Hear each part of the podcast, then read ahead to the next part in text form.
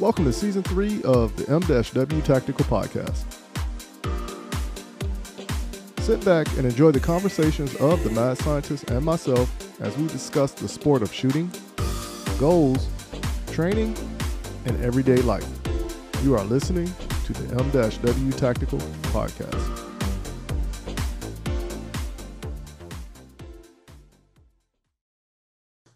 All right, good people. I want to thank everybody for coming back to another installation of the M-W Tactical Podcast. And just like always, we want to go ahead and welcome everyone who's listening to us, both in the United States and abroad. We really do appreciate it. This week's show is sponsored by Red Dirt Shooting, who is also a contributor for the South Carolina sectional taking place April 30th through May 2nd. Registration is open for that competition coming up in April. So before I forget, the mad scientist will tell me to tell everybody make sure you come out there and personally shake his hand. Also, we got two GoFundMe campaigns going on.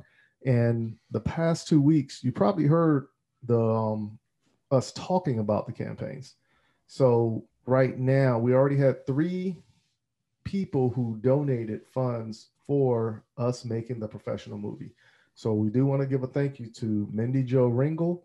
She also does the podcast called J J Frenzy and Friends. So I was on that podcast a couple weeks ago, and um, I posted it on Instagram and Facebook. So check it out. And it's a podcast talking about leadership. Another contributor was Cynthia Weaver. And then we have somebody who was anonymous. So I do want to thank those three people for donating to this project. And once we actually get started on it, it will be something that I think will be a great project in the making.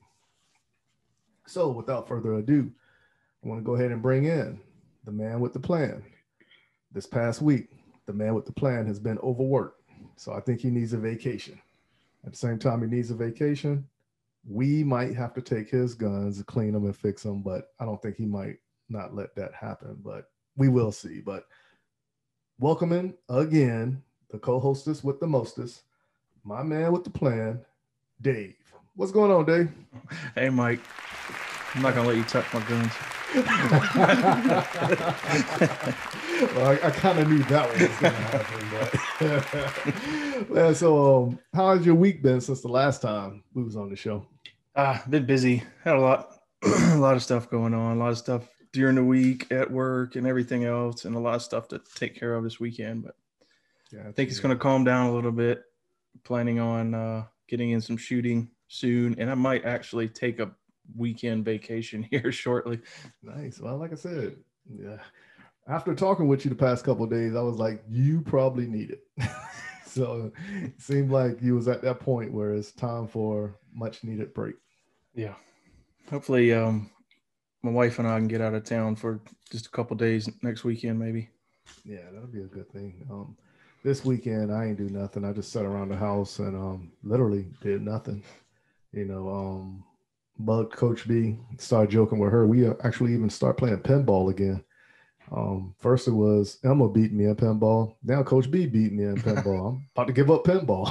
like, I don't know what's going on. but um, can you dry fire pinball? Maybe we need to start. Yeah, I might have to. I might have to. I don't know how that would work, but yeah. But coming in for another week with no complaints. I think she's actually starting to look forward to it. But the deal still stands. Whereas if she's on the microphone, the camera cannot be on her. Maybe you can email and ask Coach B to get on camera, but everybody flood the emails and ask that question to her. So without further ado, the other co-host to the M-W Tactical Podcast, Coach B. How's it going for you? B? Hi, Michael. Hi, Dave. Hi. How are you? I'm good. How are you? Good.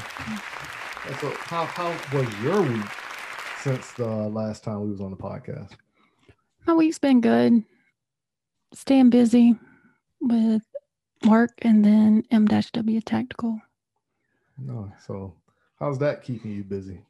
just answering emails, phone calls, trying to get classes scheduled. Yeah, well, I mean, you know how that goes sometimes. You know, I think half the time people call just to talk to you anyway, just to see if you're a real person, see if you're really working with um, M-W Tactical. Sometimes I wonder if that's really what's happening. Yeah, yeah. I kind of sit back and I see it, I laugh. So, you know how it goes sometimes. Right. Yeah. So, I wanted to go ahead and um tackle a few topics when we hit the main um, the next segment after the commercial break, the main um, talking points. And we also did an interview this week with Joel Turner from the marksmanship unit. And it was a pretty interesting conversation we had. And he is one who is head first for three gun. And I actually stated like my opinion with three gun, but I only done it two times. So I'm not real familiar, real keen with it. But stay around and um, check out that conversation with Joe Turner from the marksmanship unit.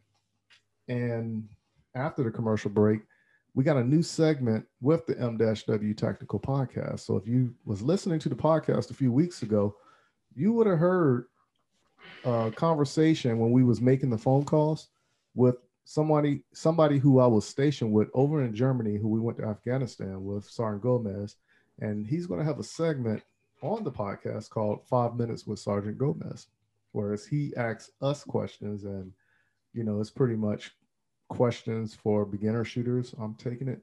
Um, I didn't go into detail with him. I just told him however he wanted to run it, but he kind of gave me a, um, a little breakdown of it. So I'm pretty curious to see how that's going to turn out here. Yeah, it sounds sounds interesting. Yeah. So um, but outside of that, I can actually say I actually done something I was proud of. And I dedicated literally like four days back to back on it. So I'm pretty sure you saw your, your emails flooded with matchbook one, matchbook two, all the way up to seven and all the updates. yeah, and I still haven't made it all the way through it, man. I'm going oh, to this. I'm going to this week. Oh man, take your time. Take your time. I'm still waiting on a few more things to add to it um, from two companies. And after that it should be complete. So but i was actually proud of it. I was like sending it to everybody not everybody but people who don't shoot like hey look over this. Tell me what you think. Is that hot? Is that cool? What you well, that'd be interesting. Mm-hmm. outsider's perspective. Yeah so um but you know like people who look at it they're probably just looking at it from the um grammatical errors and positioning and you know saying like just small conversation yeah, yeah. with it so and I didn't want to send it to all the shooters that we regularly know. To, I just think it's bad juju to do that. They get the book before it's actually published, and then next thing you know, it's already spread across the internet. Yeah, uh, yeah. Oh, it can happen, you know, and it probably will. yeah, yeah. So you know how that goes with it. But um, Coach B was actually um helping on that also. She gave some um some good insight on it and her perspective and her thoughts. I was like, okay, cool. I'm gonna go with that. what was your take on that? I think it turned out very well.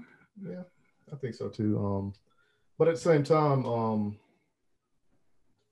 have you, by you not actually doing anything like this, because this is my first time doing something on this level of shooting, but I can almost relate it to something in relation to the military.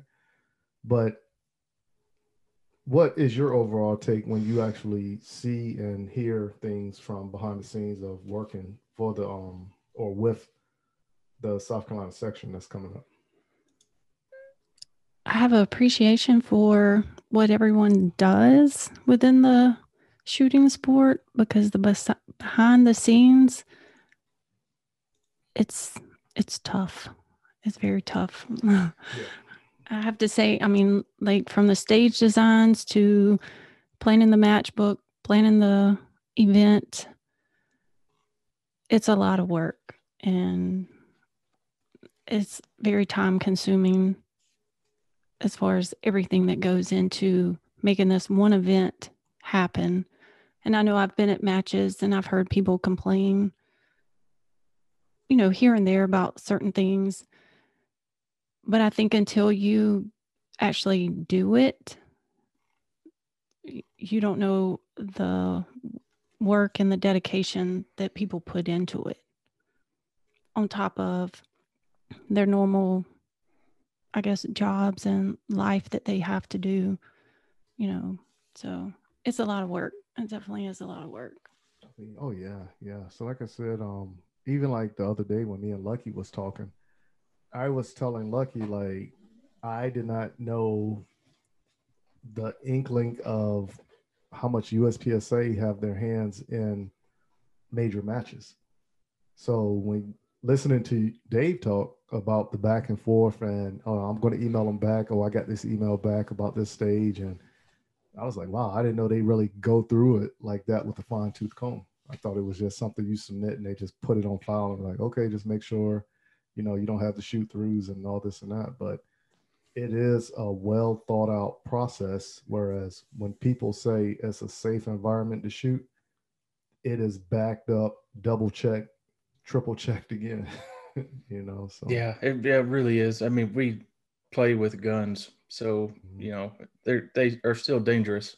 Right. Yeah. but our sport, man, just um, as a whole, man, we rarely ever. I've only heard of one incident happening where someone was injured. Right. Um, where a gun. It was. I don't even know if it was in the United States. It may have been in Canada a few years ago um, someone dropped a gun and tried to catch it before it hit the ground and ended up mm-hmm. getting a finger on the trigger.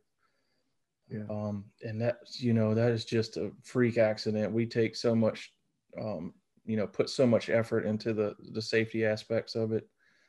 So that is almost unheard of for someone yeah. getting hurt. yeah. And, um, even like when I talk to people who want to come out and shoot and even if they say like i'm scared you know of course you know everybody who who is new to it they're most scared of the performance value because of what everybody else is going to what they think everybody's going to say about their performance but i think a lot of that is the fear of okay all these people got firearms on them what if somebody drops it or what if what if what if but if they were to actually come out they can actually see how one person uh, come up with something, and then there's like six or seven other people who are trying to combat it, playing devil's advocate, just to make sure it's safe. So that's yeah, one I, thing I'm I'm very appreciative about with the sport. Yeah, um, USPSA keeps it, you know, to where you you can kind of know what to expect, or you can know what to expect. Um, safety wise, um, you know, range command wise, that sort of thing every match you go to around the country. Right. So, so let's go ahead and um, take a quick commercial break and then bring in Sergeant Gomez and let's do that five minutes with Sergeant Gomez and then we can go ahead and do the talking points before or after that. But we could talk about that on a commercial break. But everybody, please stay in your seats and here are a few words from our sponsors. Hey, this is Brian Conley at Hunters HD Gold. If you've never tried Hunters HD Gold, then I challenge you to find me at a match next year. Go to the website under scheduled events, find out where I'm going to be. Come meet me in person and demo a pair for yourself. Find out why shooters across the United States are changing to Hunters HD Gold to get 43% more light to their eyes, better contrast, eyes that are not fatigued at the end of the day based on the, the colors that we use, and find out the real meaning of why they change so you don't have to. So check us out on our website, huntershdgold.com, and I look forward to seeing you at the range soon. JM4 Tactical has developed a state of the art polymer holster that will quickly become your go to holster. With high quality Hermann oak leather, securely sewn to the interior of the molded outer Boltaron shell, your draw becomes silent and no more scratches up and down your firearm.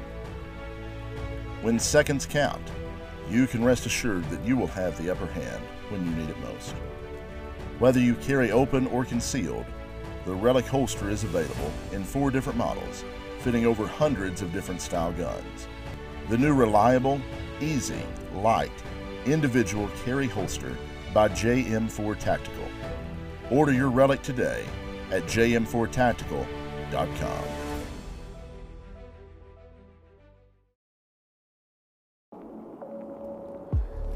What's up, good people? This is Michael Woodland from M-W Tactical.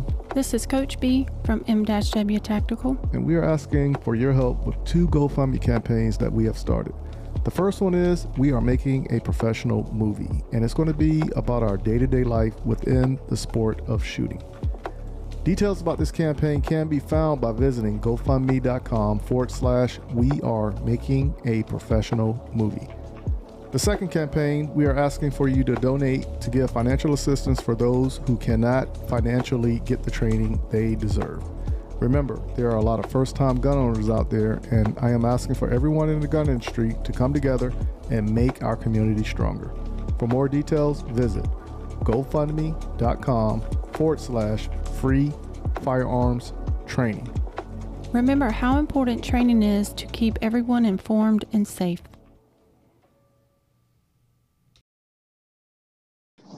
All right, good people. We're back at it again, and thank you for sitting through that commercial break, but at the same time, I would like for everybody to go ahead and just pay those sponsors a visit and actually tell them you heard about them, heard about them on the M-W Tactical Podcast, and you never know what you might receive in the mail after that. so, especially with Brian. So, you know how Brian is. You, you say hi to Brian, you might end up with a set of glasses for a season. yeah. So um I think what we're going to go ahead and do is we're going to go ahead and jump into the segment called Five Minutes with Sergeant Gomez. So, what do you think about that, Coach B? I think that sounds good.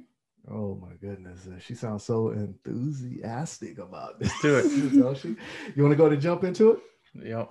All right, Let's so here it. we go. Um, but this little intro, I think, is the hottest right now. So yeah, I want to hear it. All right, so here, here we go with the intro. So when everybody please chime in and tell me what you think about the intro for five minutes with Sergeant Gomez. So here we go. It's time to answer some questions from a dedicated citizen. Soldier in your United States Army. Someone who was deployed and served with the host, Michael a soldier who is seeking more knowledge to pass on to those who serve under him.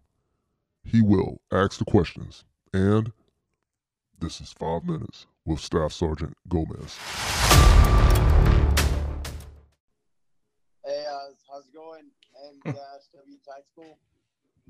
Going great, uh, going great. What's going on, Sergeant Gomez? How are you? Just uh, excited for that new intro that finally came out.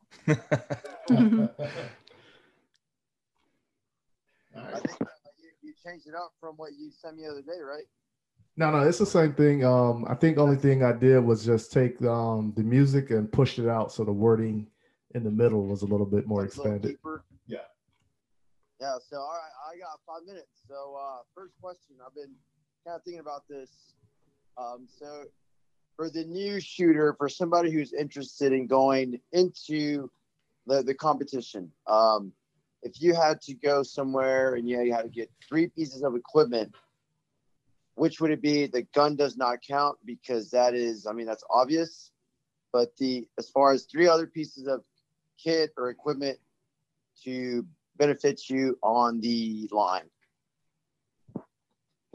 All right, I'll let Coach B go with that first. I would say you would have to have a belt magazine pouches. And um, I guess maybe a range bag. Okay. All right, Dave, you want to go? Yeah, it's uh, belt, mag pouches, and outside the waistband uh, holster. Um, I mean, those are a requirement of any division that you shoot. Um, depending on the division, you may need more mag pouches than some others. But I mean, bare minimum, regardless of what they are, they just need to be safe. Um, hold, you know, the holster has to be secure. You need to be able to draw and reholster one handed. Um, the gun, you know, doesn't need to be so loose that it can fall out of your holster while you're moving, you're walking around. Um, that's all you need, man. That's all you need to compete, other than some, you know, eye protection, ear protection. Yeah, I was gonna say the same thing. Um, the holster and your mag pouches, depending on what you prefer. And I always tell people, and I'm not brand specific when this happens, but the first thing always comes to my mind is I always tell people, always go with Bravo concealment because it is a um, a quality product. And even when I first started doing competition shooting, that was the first product that I actually had, as far as um, gun holster and magazine pouches. Okay, so Bravo Concealment. Yeah, I'm pretty, I'm familiar with them. They've been around for a little while and very reputable. Mm-hmm. Um, all right. So next question. Uh, we'll stick to the competition side of it. The the shot timer. So usually they run anywhere between maybe sixty to hundred dollars, a little bit more sometimes, depending on what you're going for. Is there an app you recommend um, that you can download that you think is pretty effective as far as uh, getting the cues or those beeps in a timely manner? Mm, only thing I would say about an app is there's going to be that delay, unlike an actual timer. So, okay. Um, but you can actually still get the training quality out of a timer from an app. But just remember that app timer is not going to be as much quality as an actual timer. Uh, the closest one that I've seen that's remotely close enough um, to an actual shot timer is the double alpha one they have, whereas it actually does it with the video and everything. Yeah, I you might could use some apps for uh, dry fire. Um, I have not found one that works well with live fire. Actually, you know, if you want to review uh, you know transition time or something during live fire they don't seem to do a great job of picking up the actual shot um, but you know if you just want something for a timer for practice for dry fire purposes i mean i'm sure those apps would work but you really can't beat a timer for uh, an actual you know pocket pro or, or something like that um, range commander is that what they are the new ones range commander yeah, AMG range commander. Yeah, AM, or AMG. A, AMG commander. AMG commander. Okay, yeah. anyway, that's I. You really need a good, decent timer if you're going to do some live, live fire with it. Okay, and then uh, so timer's important, but I think overall safety, right? So on the range, safety is a, is a constant. Um, any first aid kits you'd recommend? Anything that you see that's out of the market that you say, okay, that is what you would need to to pack a wound, get to the nearest hospital, and you should be okay, based on the the size of the IFAK. I, w- I would actually say um, you can actually get like a kit made for um, gunshot wounds, or you can actually build it yourself. You know, and that's nothing more than a lot of gauze, um, maybe the burn compound, like the wound, um, like the self healing, not self healing, but you know what I'm saying? It kind of closes it off so it wouldn't um, bleed out or anything. Um, yeah, like a QuikClot. Yeah, the QuikClot. That's what I was thinking of. But um, I would actually say just make sure you have good quality tourniquet, or if you don't have a tourniquet, the um, the rat um, band. But just make sure you know how to use it properly. You know, in the event that something like that, a tragic does happen on the range. But um, the best thing to do is if you have a big event, a lot of emergency services will come out there and sit for free just for the event if something did happen. And that's nothing more than linking up with um, that resource like the fire department or the paramedic ambulance company or something like that. Okay, so there's definitely uh, there is a method to the, the EMT part of it because when I thought about it, I was thinking it was just, hey, you're on the range, you know your guys to your left and your right, and everyone's wearing a first aid kit. Everyone has a tourniquet. Mm-hmm. We should be okay, but we all know accidents happen, and it's good to know that you guys do have uh, EMT on the ground or someone like certified specifically for that purpose. Yeah, it's it's just like it was when when we um when I was in the military whenever we go to the range, a get with the medics and see who is available to go with us. You know what I'm saying? So it's just a checks and balance system. That's in play. All righty. Mm-hmm. I think I'm up on these five minutes. All right, that was it right there. Like I said, um, I thought you was gonna hit me off balance a little bit more than that. yeah, I'm, in there. I'm, I'm, trying to find a rabbit hole, and we'll, we'll work our way in. But I have that time in that five minute time hack that I'm just like, all right, we're not trying to go over it, but I, I think we did. I think we busted time by a little. Yeah, yeah. So we good on that one. So um, I do want to thank you um, for coming on to the podcast, Sergeant Gomez, and um, whenever you're ready to do this again, let me know. This won't be every week unless he wants it to be every week, but every now and then we're gonna bring him on and um, let him ask us the questions and try to throw us off balance. Yes, thank sir. You. Thank you for joining us. I'll wrap him up. I'll wrap him up. thank you. All righty. All right. Take, all right. Take care. All right. So I, I thought that was a little fun right there. Yeah. Yeah. So I want to go ahead and um jump into some questions. And the one thing I wanted to talk about, and I wanted to hit Coach B up on this like two days ago, but I was like, no, I'm going to save this for the podcast because we were talking about training and working out and what's going to come up far as um, what we're going to do with shooting. Mm-hmm. So I wanted to ask her what is your take on the 1911 platform and the 2011 platform? And is the 1911 platform something you would consider for concealed carry or not? Mm. As far as concealed carry, mm, probably no. Mm-hmm. Um, one, it does have the safety on it, and I don't want to have a safety. That's one other thing I've got to think about um, in a stressful situation. If I was to have to, you know, pull out my firearm. So I don't want to have a firearm that has the safety on it. I actually, I'd rather have the Walther PPQ.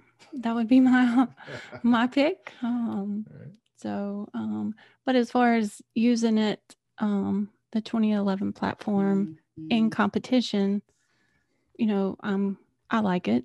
Mm-hmm. Um, that's what I use. So, but no, not as far as in concealed carry. No.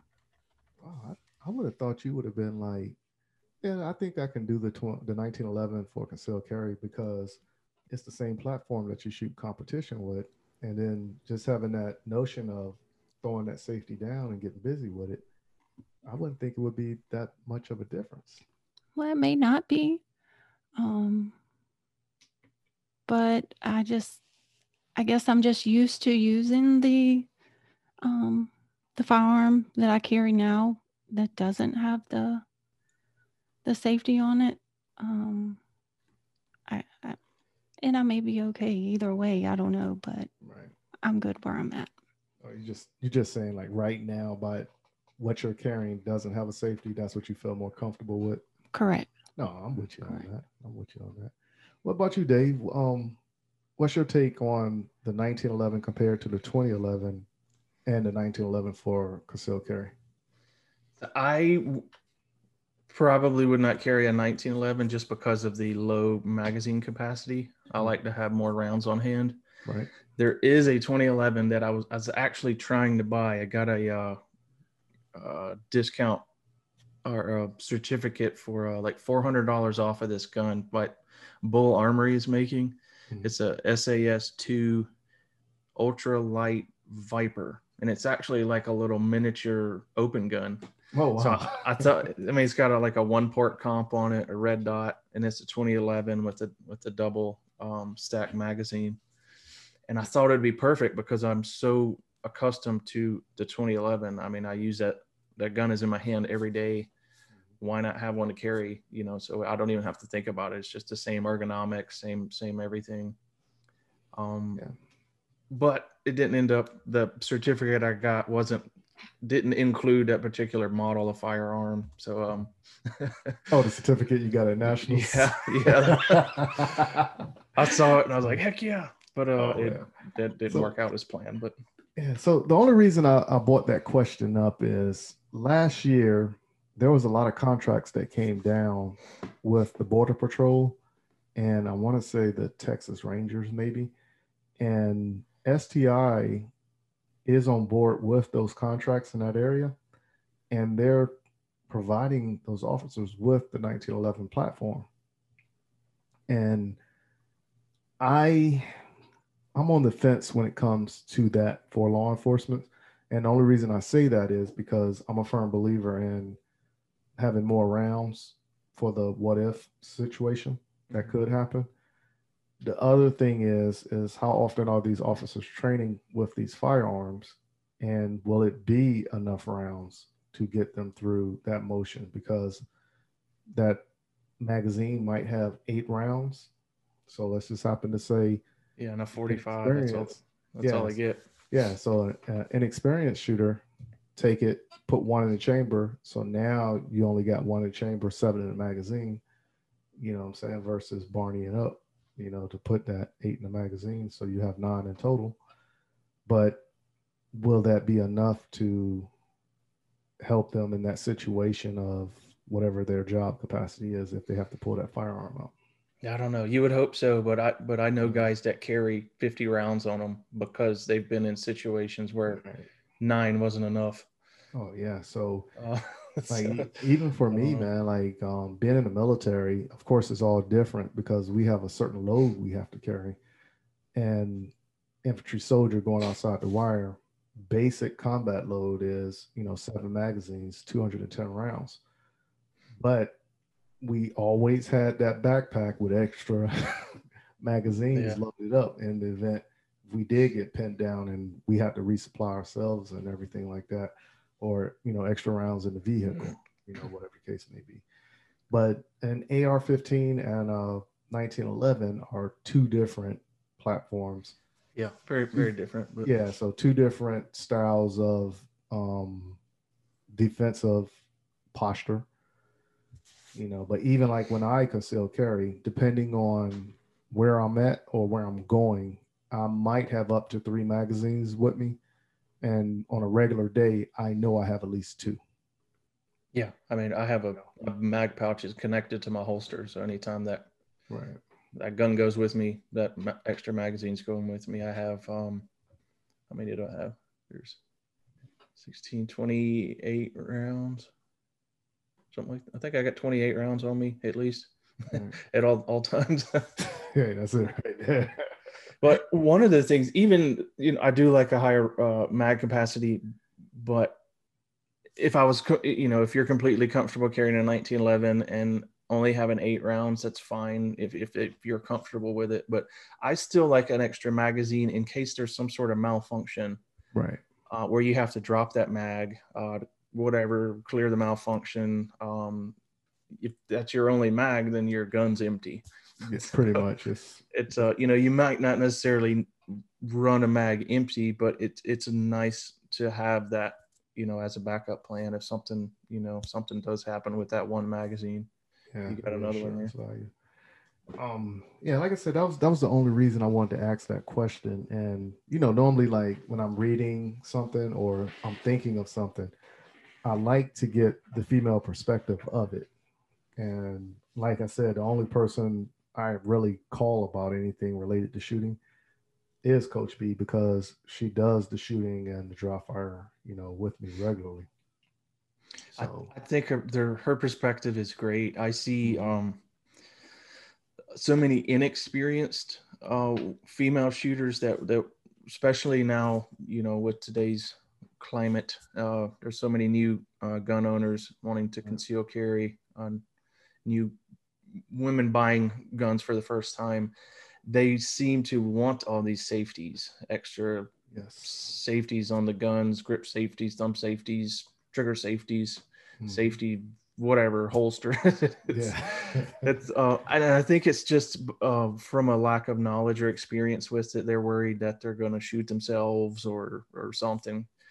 And I think it's great that Coach B has some experience, understands what she wants and what she needs and realizes that the safeties can get in the way. Yes. Um, your your finger's not on the trigger, that gun's not going to fire. Mhm. That's the most important safety, regardless of what gun it is. Um, and it, it's a great perspective, though. Oh yeah, yeah. So um the other thing I wanted to ask Coach B was the importance of training classes.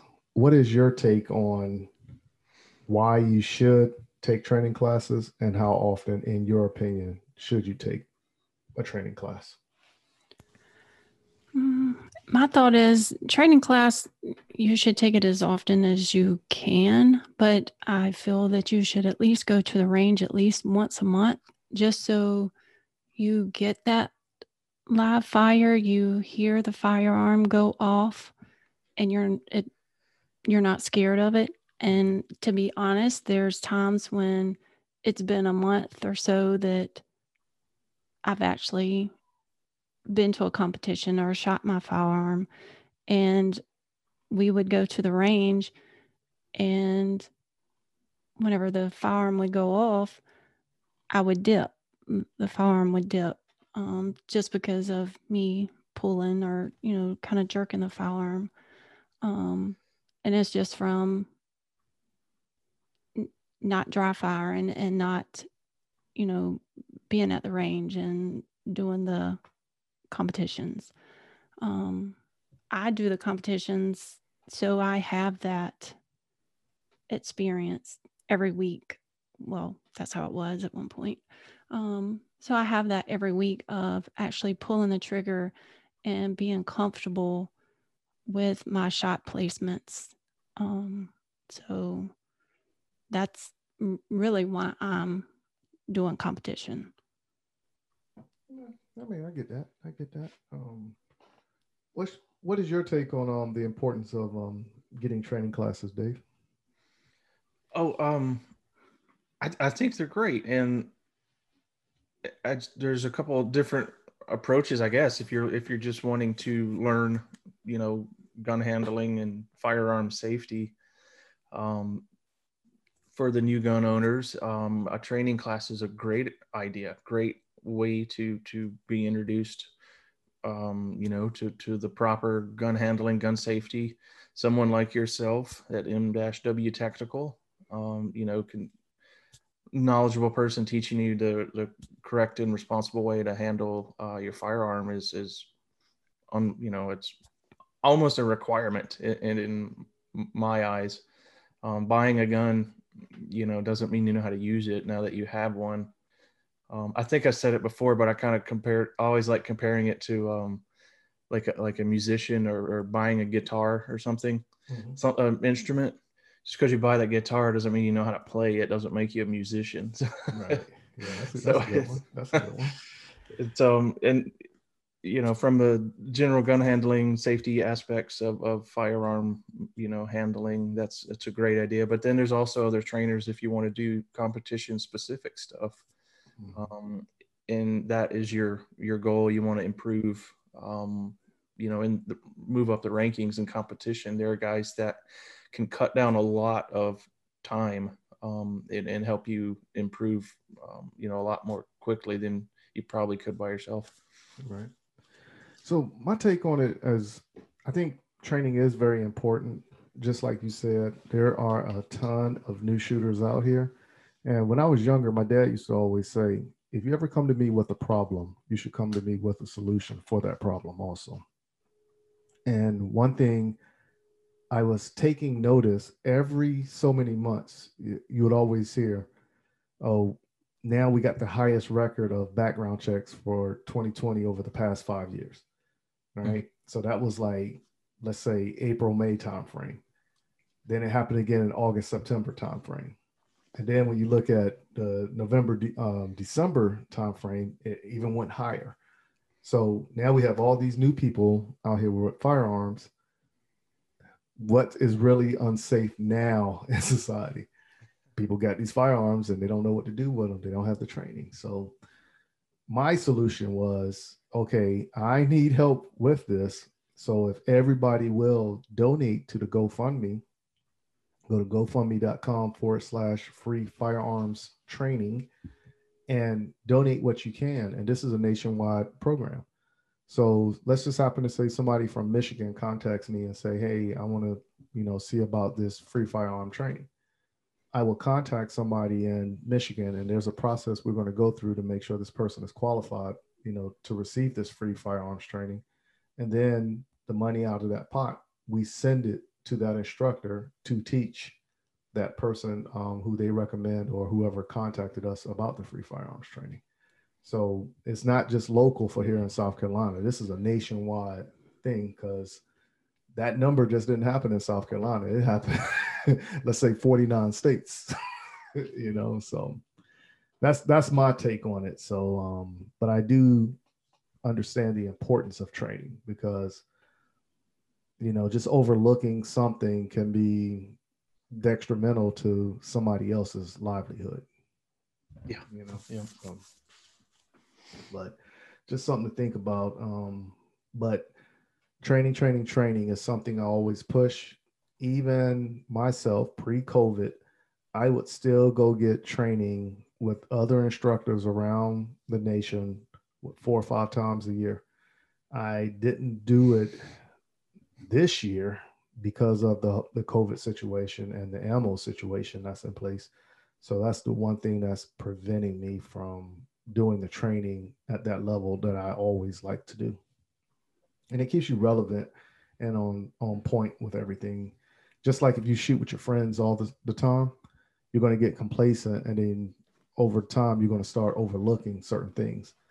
But that same time schedule, if you were to go to a different instructor, they might snap you out. Hey, you're forgetting this, you're forgetting that. Like, oh man, I can't believe I overlooked that. You know, I've been doing it so long, it's second nature now. you know. So yeah, I think um, I worked with four different instructors last year. Yeah.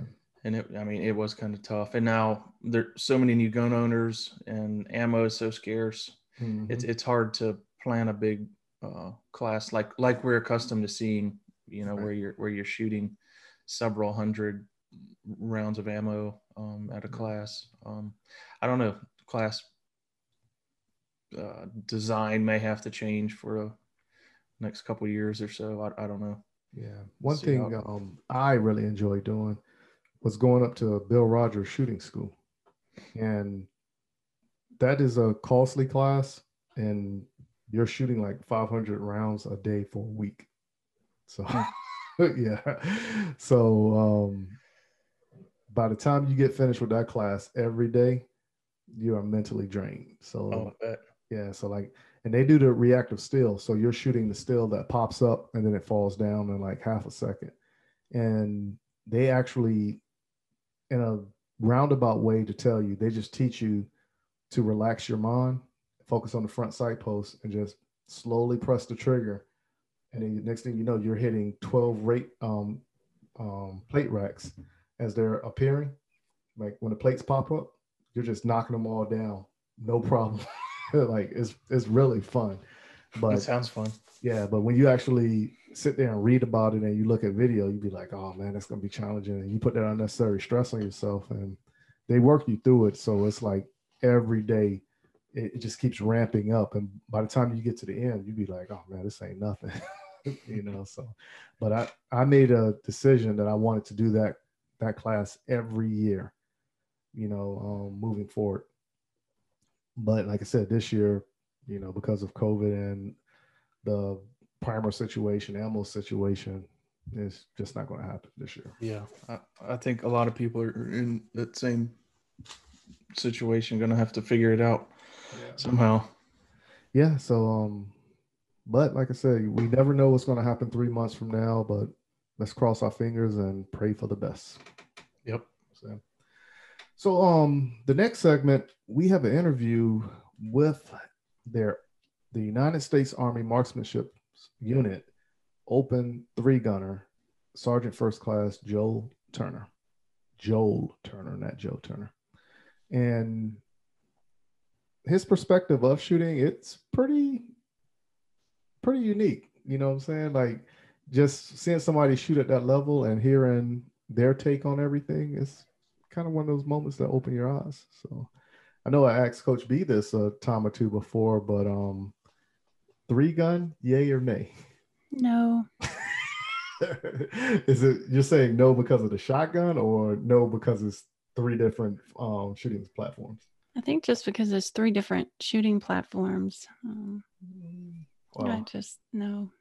I think you would have fun with the handgun, of course, and then the AR platform. I believe you will have fun with those. I just think the shotgun will be something that you would slow yourself down and make sure you're doing everything properly. Right. You know, so are you familiar with a shotgun? Like shot one a few times and realize like, okay, I like it or I don't like it? Um, I think the only one that I've ever shot was like a 410. Mm, okay. That's it. I don't know. Hmm.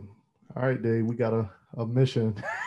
I've got a I've got a shotgun. I, wa- I, I want it at a uh, pistol match of all places.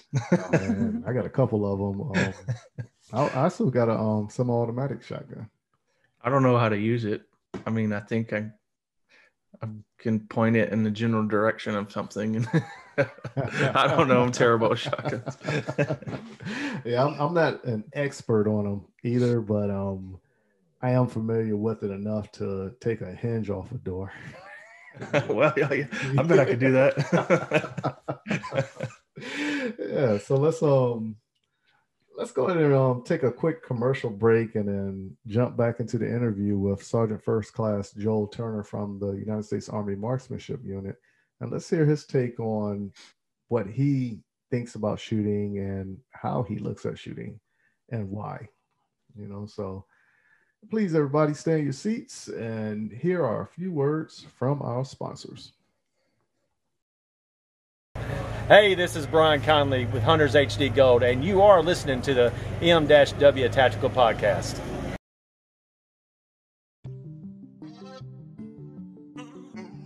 What's up, good people? Thank you for taking the time and listening to the M-W Tactical Podcast. Please go visit the M-W Tactical store at www.m-wtactical.com forward slash store and help support our efforts by purchasing a shirt or two. If you haven't done so, go follow us on Instagram and Facebook by searching for M-W Tactical. The gun cleaners. Our solvent is, I think, second to none. Our lube is second to none. Our lube's heavier than water, which is just a huge thing. People don't really put a lot of thought into that, just how huge that is to have on your gun, especially if with concealed carry. The gun cleaners. Oh yeah, most definitely. You know, you're going to sweat a lot of the other lubes off. With ours, it'll stay there. The gun cleaners. And maintaining the quality of the process, the quality of the end result is another. And you guys are able to do both with the process that you have there. Order your supply of the lube and the solvent at www.theguncleaners.com. Are you in the market to purchase your first or next firearm, but find the atmosphere of a gun store intimidating, crowded, or uninviting? There's a way for you to purchase the gun you want while avoiding the crowds, the gruff salesmen, and the marked up prices that come with a brick and mortar gun store. The process is called a transfer, where the purchase is made at an online store and sent to a federally licensed middleman called an FFL, who processes the paperwork and background check for a firearm purchase. CAE Transfers is the FFL with the lowest transfer cost in the Midlands at only $20 or $15 with the presentation of a South Carolina concealed weapons permit and $10 for repeat customers. If you live in Columbia, South Carolina or its surrounding areas, choose CAE Transfers as your FFL during checkout and let me help you complete your online gun purchase. You can find and follow CAE Transfers online at Facebook, Twitter, and Instagram using at CAE Transfers Thank you for your business, and I look forward to seeing you soon. I'm Jason Pratt, Masterclass USPSA shooter, owner of Brass Monkey Bullets. If you're interested in competition bullets, visit www.brassmonkeybulletsllc.com or call me at 423 967 1063. For more information, my email is brassmonkeybulletsllc at gmail.com. Thank you.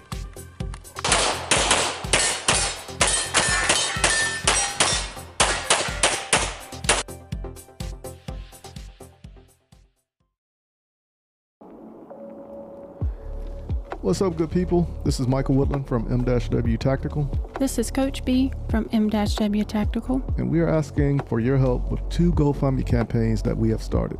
The first one is we are making a professional movie, and it's going to be about our day to day life within the sport of shooting. Details about this campaign can be found by visiting gofundme.com forward slash we are making a professional movie. The second campaign, we are asking for you to donate to give financial assistance for those who cannot financially get the training they deserve. Remember, there are a lot of first time gun owners out there, and I am asking for everyone in the gun industry to come together and make our community stronger. For more details, visit gofundme.com forward slash free firearms training. Remember how important training is to keep everyone informed and safe.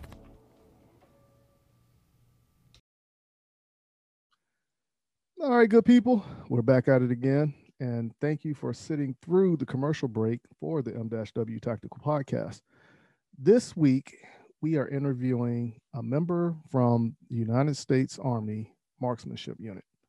And of course, you have to be on top of your game to be even remotely considered to be a part of this team.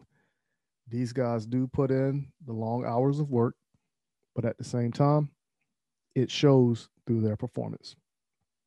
So, without further ado, I would like to welcome Joe Turner from the United States Army Marksmanship Unit to the M-W Tactical Podcast. How's it going for you, Joe? Hey, it's going good, man. I appreciate you uh, taking time to have me on your uh, podcast. Hey, like I said, I can also extend that same gratitude for you coming on to the podcast. So I enjoy talking guns as much as I can. So you got the time, let's do it. Awesome. That's it right there. So, can you tell the listening audience who is Joel Turner? uh, well, how, how far in the weeds do you want me to go? hey, you can deep as you like.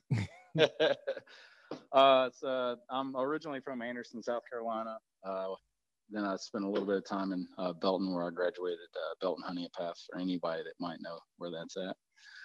Uh, I joined the army in 2006. Uh, you know, I'm a product of you know, essentially the twin towers going down, and you know, I wanted uh, I wanted to make them pace. Uh, you know, I wanted to do something cool and something that you know I thought was worthwhile, and I wanted to join the army. And uh, I talked to a cousin of mine, and he got me uh, convinced to go through what's called a RIP contract, uh, basically to become a ranger. And I went through basic airborne through RIP, and then I was assigned at third uh, third Ranger Battalion in mm-hmm. 2006. I did uh, my first four year enlistment there. Uh, I'd pretty much done everything I I wanted to do at the time, and I wanted to uh, change of pace, and I was going to get out, and uh, I had the opportunity to uh, try out and come over and be a part of the United States Army Marksmanship Unit, and uh, fortunately for me, the interview went well. I went over there and uh, in 2010, and I've been there since. Uh, my first year and a half there, I essentially was part of standing up uh, what's now the instructor training group. I didn't single-handedly stand it up, but I was one of the first members there. Right. Uh, did that for about a year and a half, just training the force in uh, basic, advanced rifle and pistol marksmanship, and then I got another even better opportunity within the unit to come over and try out for the action shooting team, which I had zero experience. Uh, that's not commonplace uh, for our team. However, you know, just everything just happened to fall into place where it worked out. Uh, it took me a couple years to kind of figure things out, picking everybody's brain from Daniel Horner, Shane Coley, Matt Sweeney at the time, all the great shooters that I grew up with. So hey, like fast forward now, and I've been on the team for about eight years maybe nine now. hey, well, like I said, those names you just mentioned, that is a plethora of knowledge right there. And not too many people can actually say they can dig from the greats or legends like that to seek For that free. shooting knowledge. exactly.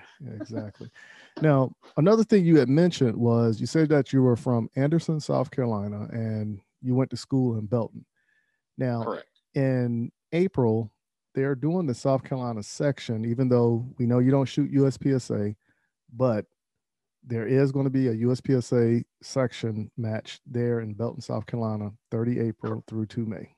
Correct. Uh, yeah, I actually uh, wasn't even. That's not normally a match that we go to uh, Mm-hmm. every year. Uh, Browning is actually the guy that's going to be shooting, and I just saw it on the board. I'm like, you know, you're shooting in my hometown, and like back then, I had no clue that yeah, about shooting sports in general. To be Right. honest with you, I didn't. I mean, I grew up around guns. I love shooting. I spent the majority of my time in the woods if I wasn't at school. So, you know, I, I grew up on shooting, but I never had a competition background. And I was kind of upset once I found out there was a pretty well established gun club there. Man, tell me about it. The same thing happened to me when I was in the military. I didn't find out about the um, marksmanship unit until I was an E6, about to make E7. and I was like, man, oh man. And so, of course, when I found out about it, I was trying to do the research and everything. And then it was like, yo, you can't be an E7 and go there and shoot. You can work there, you just can't be an E7. I was like, man, okay, cool. I wish I would have known about that sooner. yeah, it's it's kind of hard because there's only so many E7 slots, and they're usually they're typically a you know they're going to be a leadership role. so, Right. but, but yeah, I mean, yeah, go ahead. yeah, I was gonna say I, I know that pain and struggle. So now whenever I talk to people when it comes to shooting, I always tell them make sure you start your kids off young. And if you go to these matches, let your kids shoot the match. Don't put the pressure on them, but let them have fun with it.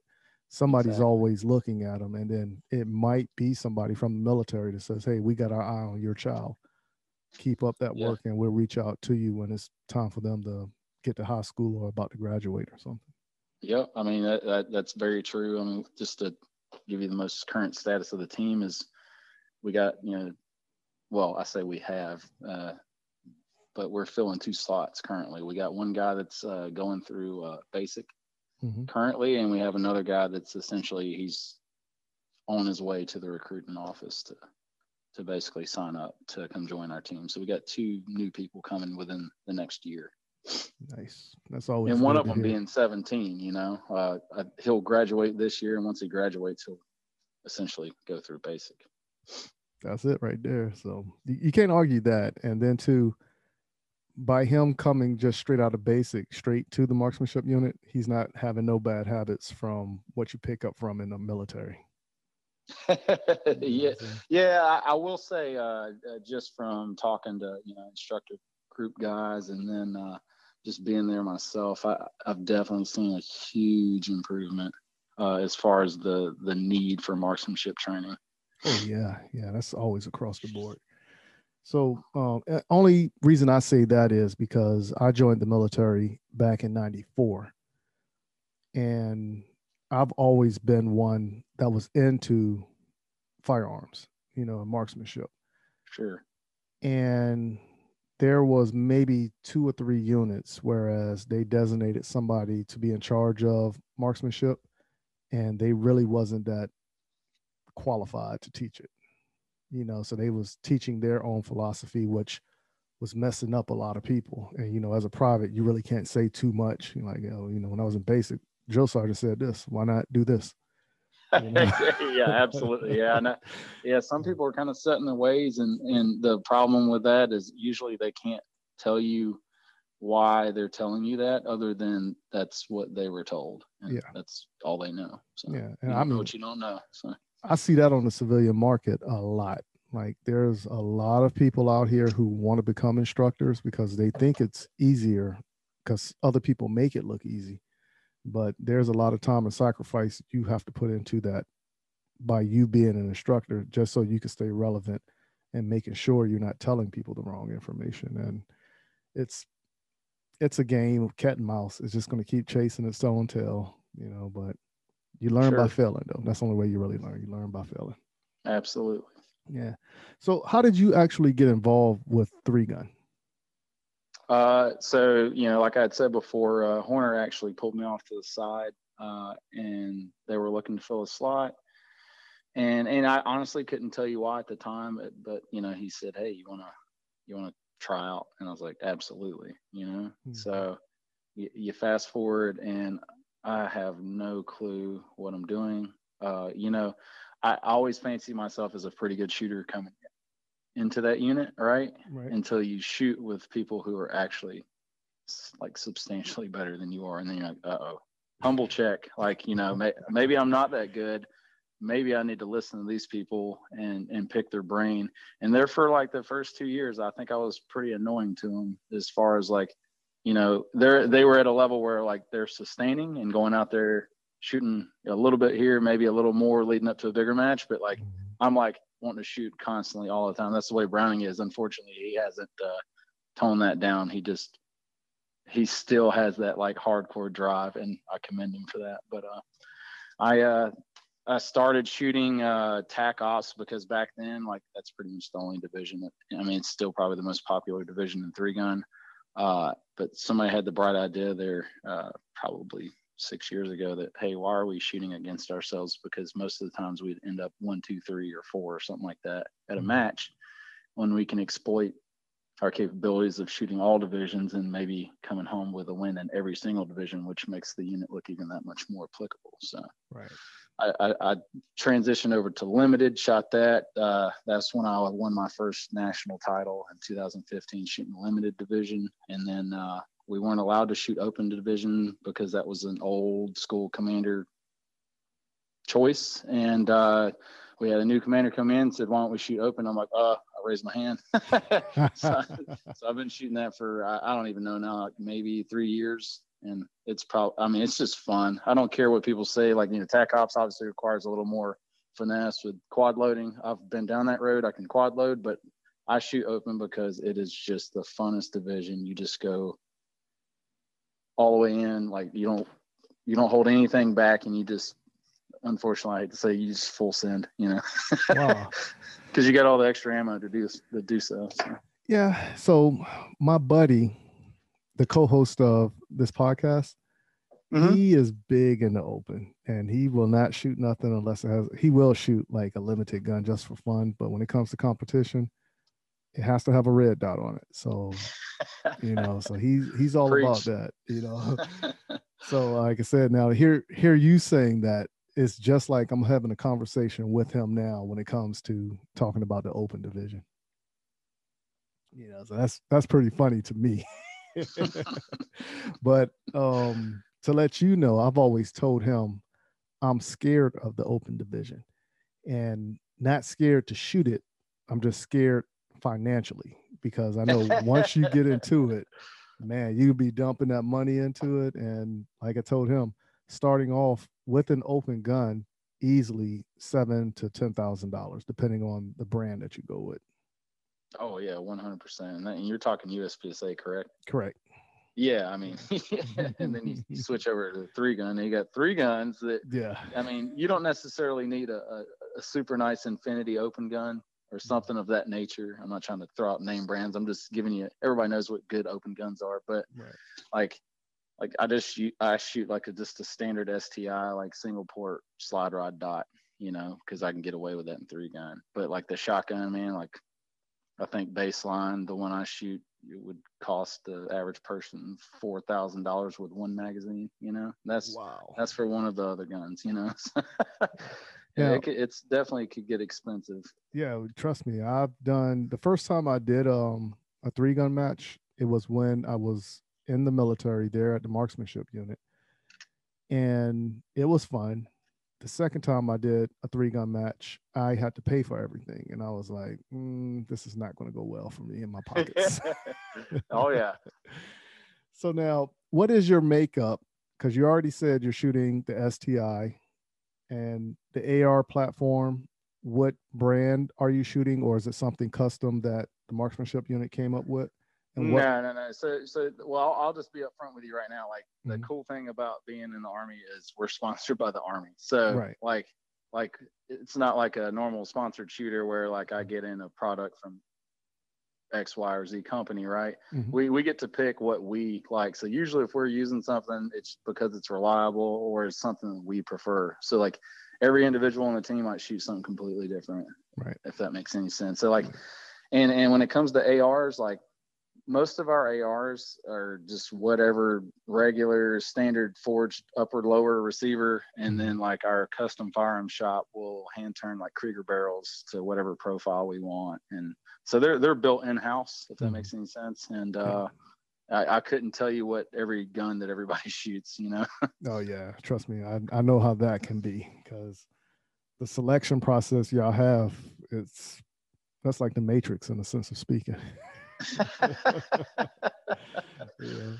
Um so now what has been your funnest match and what would you consider to be the worst match whereas you probably felt like you failed but it was more of a learning experience. Oh, okay. I thought you were trying to get me to say on a podcast what match I thought was like poorly run or something. I was like, I'm not going to do that. Oh, No, no, no. so you're talking about what was my best match that I shot, and Right. then what was the worst match that I shot? Oh, that's uh that's actually. Let me think here. I will say. So I don't know if I'm going to necessarily directly answer your question, but like, I'd say my best match, not necessarily my best match, but my favorite match. Uh, we I, I got to shoot this past year, 2020, was the Memorial three gun, and I'll tell you like multiple reasons why. Uh, okay. it's an exceptionally well ran match, super professional. It's all ran by former, usually special operation type soldier guys that are retired now or medically retired. And what they do, the that foundation takes every single penny made during the match, entry fees and all that stuff, products sent in, uh, side shoots, and it all goes to Gold Star families.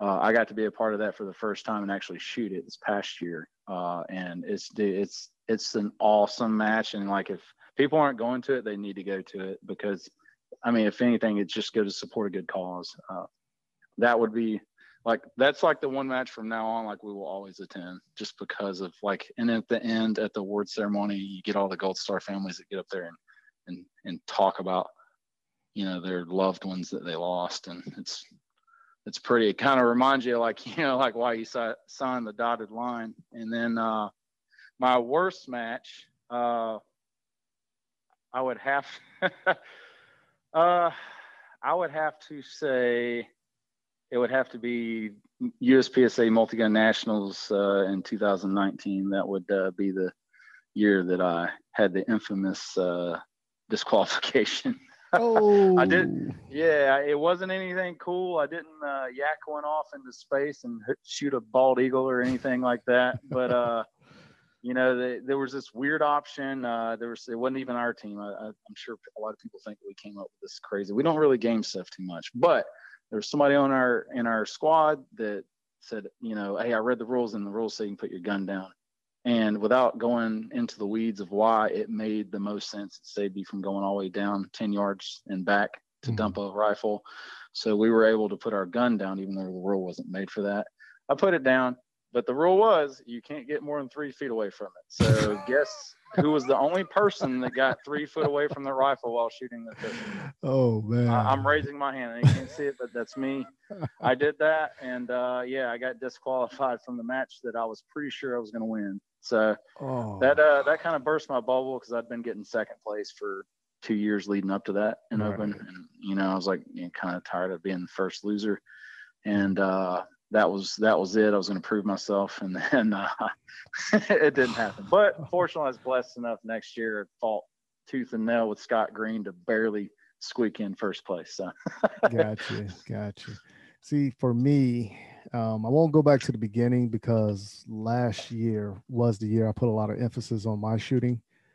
So Mhm. last year, the best match that I felt I shot was Area Six. The most funnest match that I felt, or the more fun match that I shot for the year, was probably um, Area Six again. And Okay. the match that I felt like I didn't do my full potential to, but I learned the most from after doing it was probably Nationals. okay, and why was why was that? Like, why did you learn the most there? I'll ask the questions now. Okay, yeah, let's do that. Let's do that. All right. So with Nationals, what actually ended up taking place, looking at the matchbook and noticing how far some targets were on a couple ranges, it played that trick on my mind versus trusting in my ability as far as taking a 40 yard mm-hmm. shot, you know, with the handgun. And what I actually ended up doing was changing the zero on my handgun. But when I went out and did it, I rushed it instead of taking my time and ensuring that it was done properly. so when I got down there to nationals and I started shooting, I realized, hold on, my rounds are not striking where I'm looking at now, even with the correction. I should have been a little bit higher on a closer target, but all my sure. shots were low, way low. And I was like, what in the world? So between the stages, I'm adjusting my sights, trying to get my zero back somewhat close to familiar for me. And of course, you know, nationals is three days. Sure. The third day is when I actually got them somewhat remotely close where I felt comfortable to shoot. And you ended up back at your original zero. Uh, close to it. It was close to it. Gotcha. But you got to remember those three days you're shooting 21 um, stages, but yeah, on the third day I'm down to the last seven or six, whatever it was, before I was like, okay, I can rock this out. You know, so I ended up coming in something 110th, 113th, maybe yeah. 115, whatever it was, 100 and something. But I felt honestly in my heart, I would have been in the top 70 or 80 just performing the way I was preparing up to that match. You know, but like I said, you missing those targets and got to guesstimate. I got to hold it a little bit higher and hit the no shoots. I'm like, oh my goodness, man, this is horrible. so nationals, yeah, yeah, national was that one match that opened my eyes up to trust your abilities and don't even worry about you know what took place. What I should have done instead of messing with my zero was go out there and practicing the longer shots with the zero I already had. And just knowing your hold for yes. the yep, because mm-hmm. it wasn't like every shot was long range. Long. I'm assuming I didn't shoot it, but mm-hmm. Yeah, but um, yep. John Browning, he went out there and um, he rocked that one. He barely pulled it off, as he stated. But I was like, man, you pull that off with no problem at all. you know? I, I've seen him train, and, and and that is something like everybody's kind of got their thing. And I, I would give uh, Browning, I would give him like he's a very accurate shooter, very yes. accurate. Shooter. Yes, I agree with that one, hundred percent. And one thing I did say, and I didn't say this until after I shot a match with him. And yeah, what actually ended up taking place, we went to um, East Alabama Gun Club there in Alabama. Yep. And we actually squatted with him. Now, prior to this, I met him probably one time, you know, but it wasn't like an end up conversation. It was, hey, how you doing? I see your shots and everything great shooter. Have a nice day. Reading on him, looking at video, I'm like, yo, this guy's good. Actually, shooting the match with him, I was like, yo, this guy's a beast. I said, no, everything everybody is putting out about him, they are not remotely touching the surface. This match at East Alabama Gun Club, he ended up winning it overall, but he beat out all the people that was PCC and beat out all the open shooters also. Which is which is awesome. That is awesome. yeah, I was like, yo, that dude is on a different level right now. if you're yeah. doing something like that, and not to take credit away from anybody who shoots at East Alabama Gun Club, because there is phenomenal talent there. Absolutely. And for him to do that, that was not an easy feat. That was not no. an easy feat. You know, so I was like, yo, this guy is a beast. And yeah. I said it that day. If I had the opportunity or if I can make it happen, I want to practice with him a few times in a year, like maybe three or four times, and just pick his brain and see how he does things and how everything equates for it. Yeah, and, and there's so many people that won't do that, you know. Yeah. That won't like because that's I mean that I'm always learning. I'm always willing to learn, but that's how I've gotten where I've gotten not on my own accord, but from literally just saving training time by just asking people that were substantially better than me, hey, what do you do right here? What do you do coming in this position? Oh, you, you come in with that foot. Oh, well, that makes sense. I would have never figured that out on my own, or it would have taken years. Yeah. and you just saved me years of training with this dumb thing that like you spent five minutes showing me. Now I'm like I can practice that, and I'm 10% better or something like that. That's that's the thing that people, you know, they want to spend more money on ammunition, which obviously right now yeah. it's kind of hard to do, but like Yeah. just spend the money on the people that are you know are proven you can look at practice score that are better than you, and if they're willing to train you, then you might as well, you know, spend however much to just spend a you know just an hour with them. You know, you can learn a lot in an hour. yeah, trust me, I know. Trust me, I really know that. So So John Browning, he's you ain't even got to like he don't even solicit it. Like you just go there and he will just help you. like mm-hmm. you would never know. if you Yeah. ask him, he would gladly show you. I'm sure. So, yeah, he, he's a very humble heart person. So that's one thing I do appreciate and I like about him is his desire to get everybody better than what they were. Oh yeah. So um in my personal view, because as I told you earlier, I don't really follow three gun. I follow it, but I'm not in depth with it. But over the past two years, I want to give it, it seems like the sport is dying off in a sense of speaking. And the only reason I say that is there were a couple clubs in the area of South Carolina and North Carolina that were hosting a lot of three gun matches. And they're Mhm. kind of like dying off a little bit. And like the club here in South Carolina, they host a three gun match, but it's not the three gun nation match that they were doing beforehand. Correct. Yeah. And and and uh, I it's it could be, get very political, and I'm not going to do that, and I'm not your guy for that. However, I I know exactly what you're talking about. I've seen it. I mean, there used to be probably five to six big matches that everybody went to every single year. Right. You know, on top of like you know three other like training matches, but they've kind of dwindled down and and I've talked to a lot of people about this, and and we've all come to the same agreement that essentially there's no standard governing body. Now, there's obviously you can look up different uh, governing bodies, but you you got West Coast guys and you got East Coast guys. Right. Really, more you got more West Coast guys, but there's nobody governing all of it to kind of make a certain set rule set that it's easy to follow. If that makes sense. Yeah, it does. It does. Um, because everybody want to put their own view into it, but they want to put that view into it, which accommodates them for their level and the rules that fit their state or Yeah.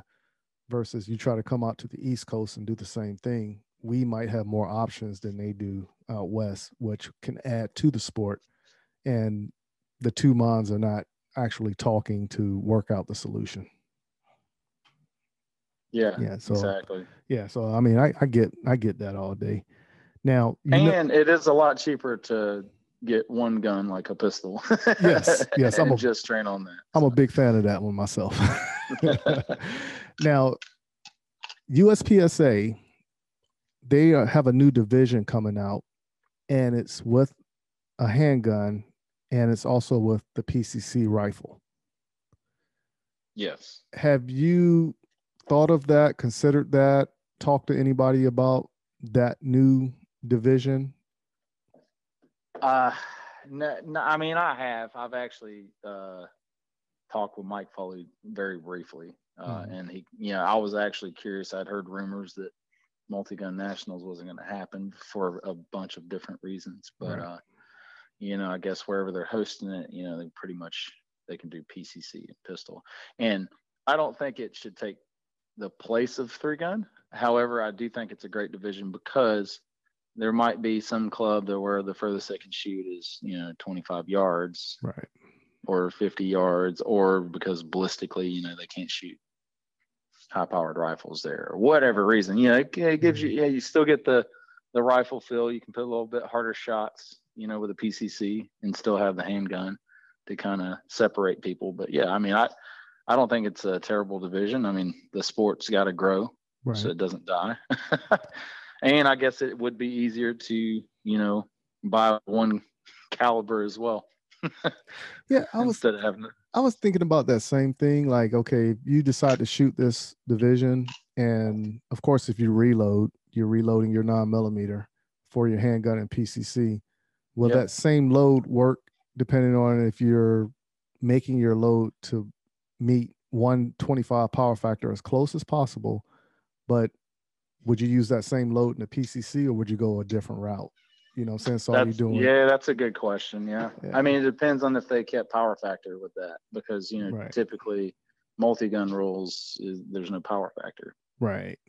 You know, right. and, and which I think that if they want to grow that, then I think that they shouldn't incorporate power factor into at least the PCC, or if you want to call it, I guess it is technically multi-gun. It's two guns, right. you know, mm-hmm. because then you get guy that you get a guy that's got you know a, a halfway decent Glock 34, and then he's got his PCC that runs runs Glock mags. Now he doesn't even have to buy extra mags; he can use the same mags interchangeably right. and right. the same ammo. So I don't know. Yeah, I want that's to my opinion. When I when I read about that, that was one thing they took into consideration when they was looking at making this new division.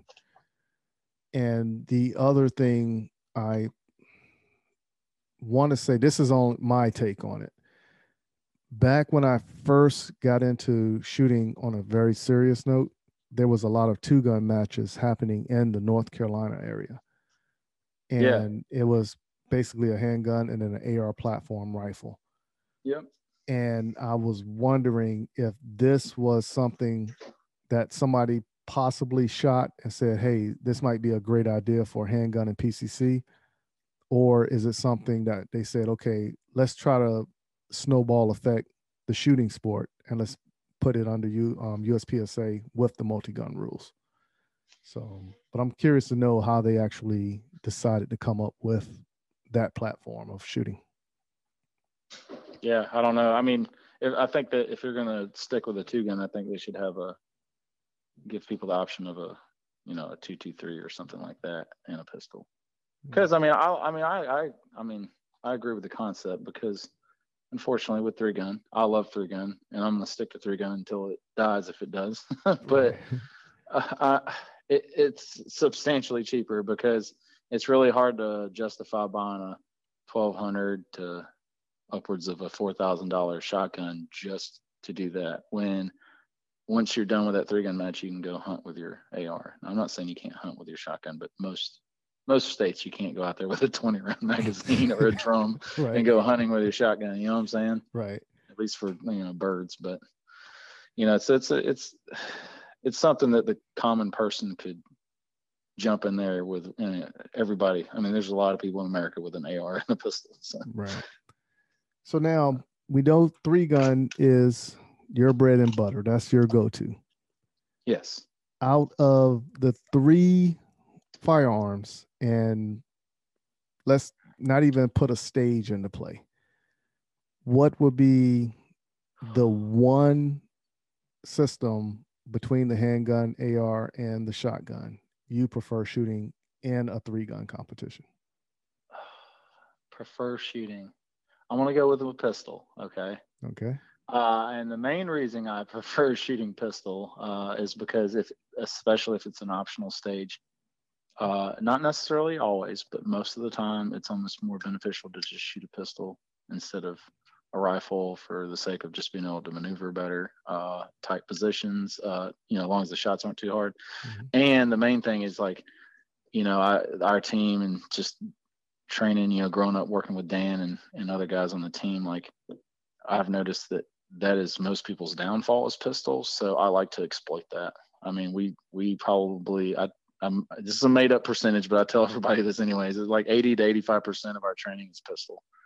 Mm-hmm. You know, 10 percent of it is long range rifle, and the rest of it's just kind of make sure my shotgun runs. You know, I don't spend a lot of time on shotgun. Uh, although it is fun. Hmm. I do enjoy the shotgun when you know yeah. you're watching people you know, drop shells and, you know, shoot four shots and have to load four shots. And I just, I can kind of get a little belligerent with it and throw a few extra misses here and there and yeah. still be okay. so I, I would have honestly thought that you would have put more emphasis on the shotgun versus the AR.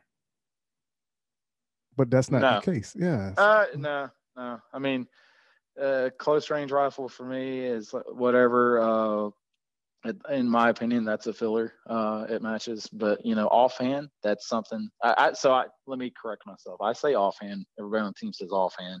What that really means for us is just standing unsupported. That doesn't mean shooting weak side for most people that call it that. But uh, uh, you know, standing unsupported, like typical three gun match would be like shooting a plate rack or shooting some, you know, 50 yard, eight inch steel or something.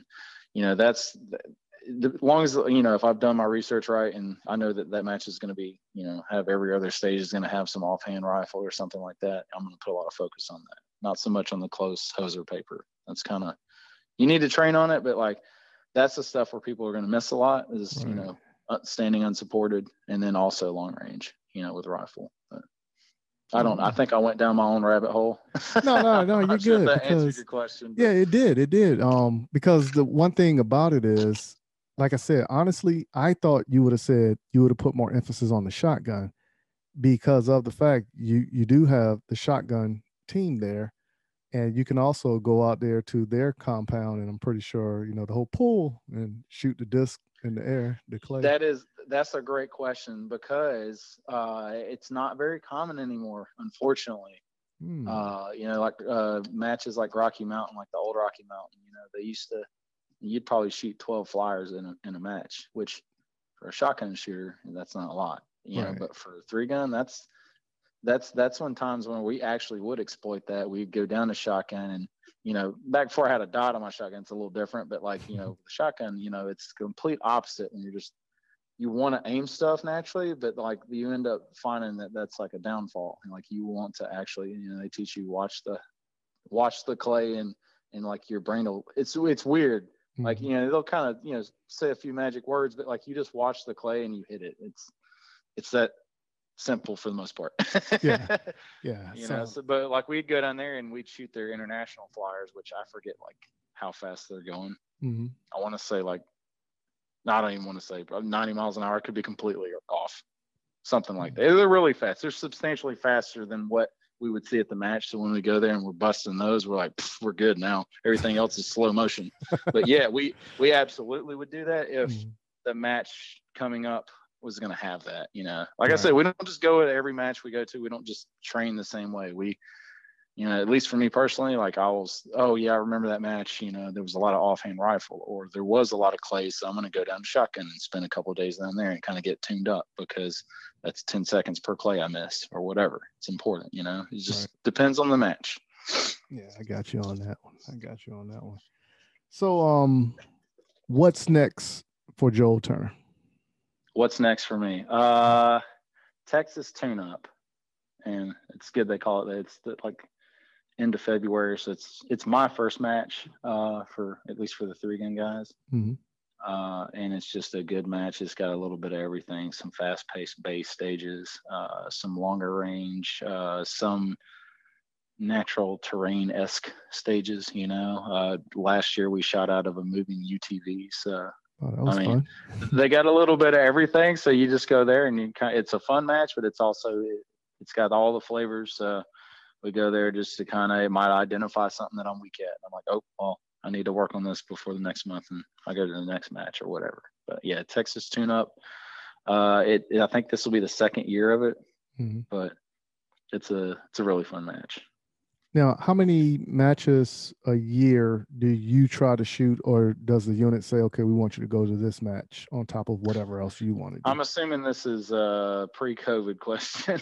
yes, yes, pre-COVID. Yeah. Let's don't talk so, COVID. so typically, uh, on a good year, we'll, each discipline, and I'm talking about like three gun, USPSA, or PRS is the divisions our team covers. Mhm. Like typically eight to ten matches. That's a pretty good year.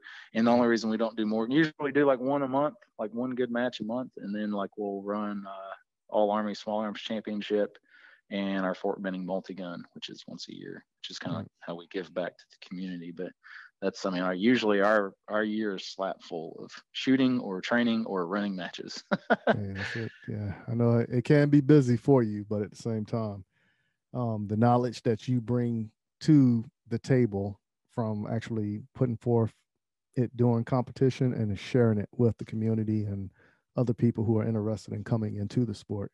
That's priceless right there. Yeah, I appreciate that. Oh yeah, yeah. So um if the good people who are listening want to actually look at your videos, follow you on social media, or just contact you and ask questions or just want to talk to you, how can they do that? Uh, yeah, so I, have I've actually uh, there for a while. I took a break from social media and was just kind of focusing on on me and the family and stuff. But mm-hmm. uh, I actually just got back on to social media. Still trying to minimize it, but uh, you can hit me up on uh, Instagram or Facebook. Uh, Facebook would just be Joel Turner Jr. It's a picture of me with my family, and then my Instagram page. Uh, it's it should just be Joel Turner Jr. as well. Most people know their handle, but mm-hmm. oh, trust me. I mean, give me one second. I'll tell you just to make sure I'm not telling you. Yeah, yeah. just type in Joel Turner Jr. It's Joel underscore Turner underscore Jr. for Instagram. So if anybody go. actually cares to hit me up. uh, somebody will hit you up. You never know. You never know. All right. So, like I said, I do appreciate you coming on to the M-W Tactical Podcast. And before we depart, are there any last words you want to share with the listening audience? Uh, hang in there. Uh, this too shall pass. Uh, you know, I don't get too wrapped around all the drama that's happened the past year. Uh, you know, we'll get past it as we always do. Uh, keep training. Uh, and to use your platform, uh, if you don't have a relationship with God, I would highly recommend. Uh, if you know somebody that does, maybe just ask a question, and maybe that'll light a fire. And you know, that's that's in my opinion, that's the only thing that really matters. So, that's it. Yeah, that's it right yeah. there. I appreciate you having me, and uh, hope everybody out there has a good night. Oh yeah, you as well. Oh yeah. So thank you for coming on to the show, and for everybody else, please stay in your seats. And here are a few words from our sponsors. Are you in the market to purchase your first or next firearm, but find the atmosphere of a gun store intimidating, crowded, or uninviting?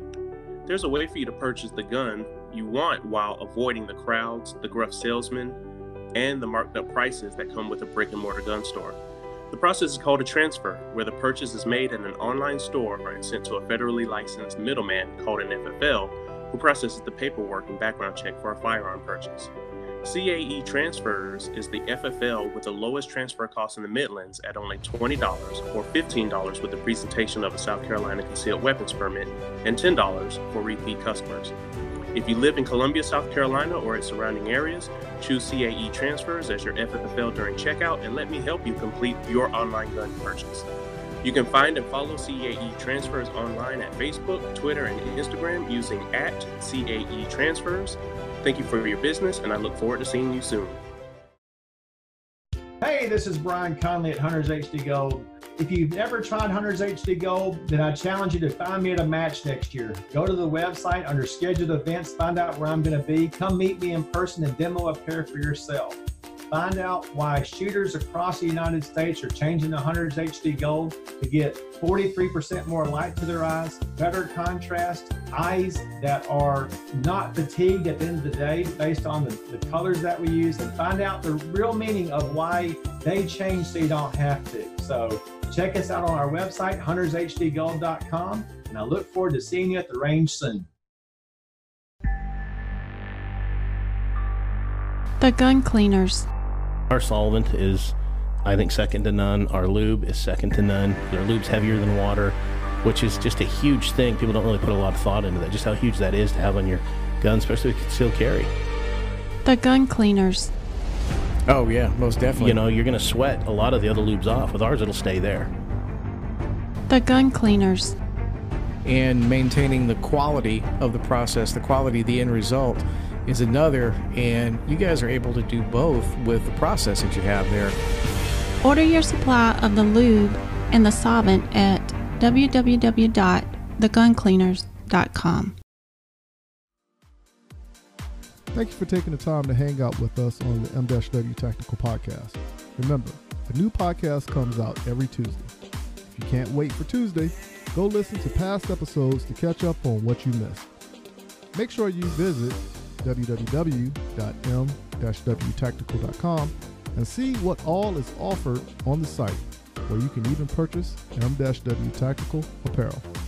But please, go to our Facebook and Instagram page and follow us on our journey in the sport of competition shooting and the realm of the 2A community. Until next week, keep shooting, keep practicing, and have fun.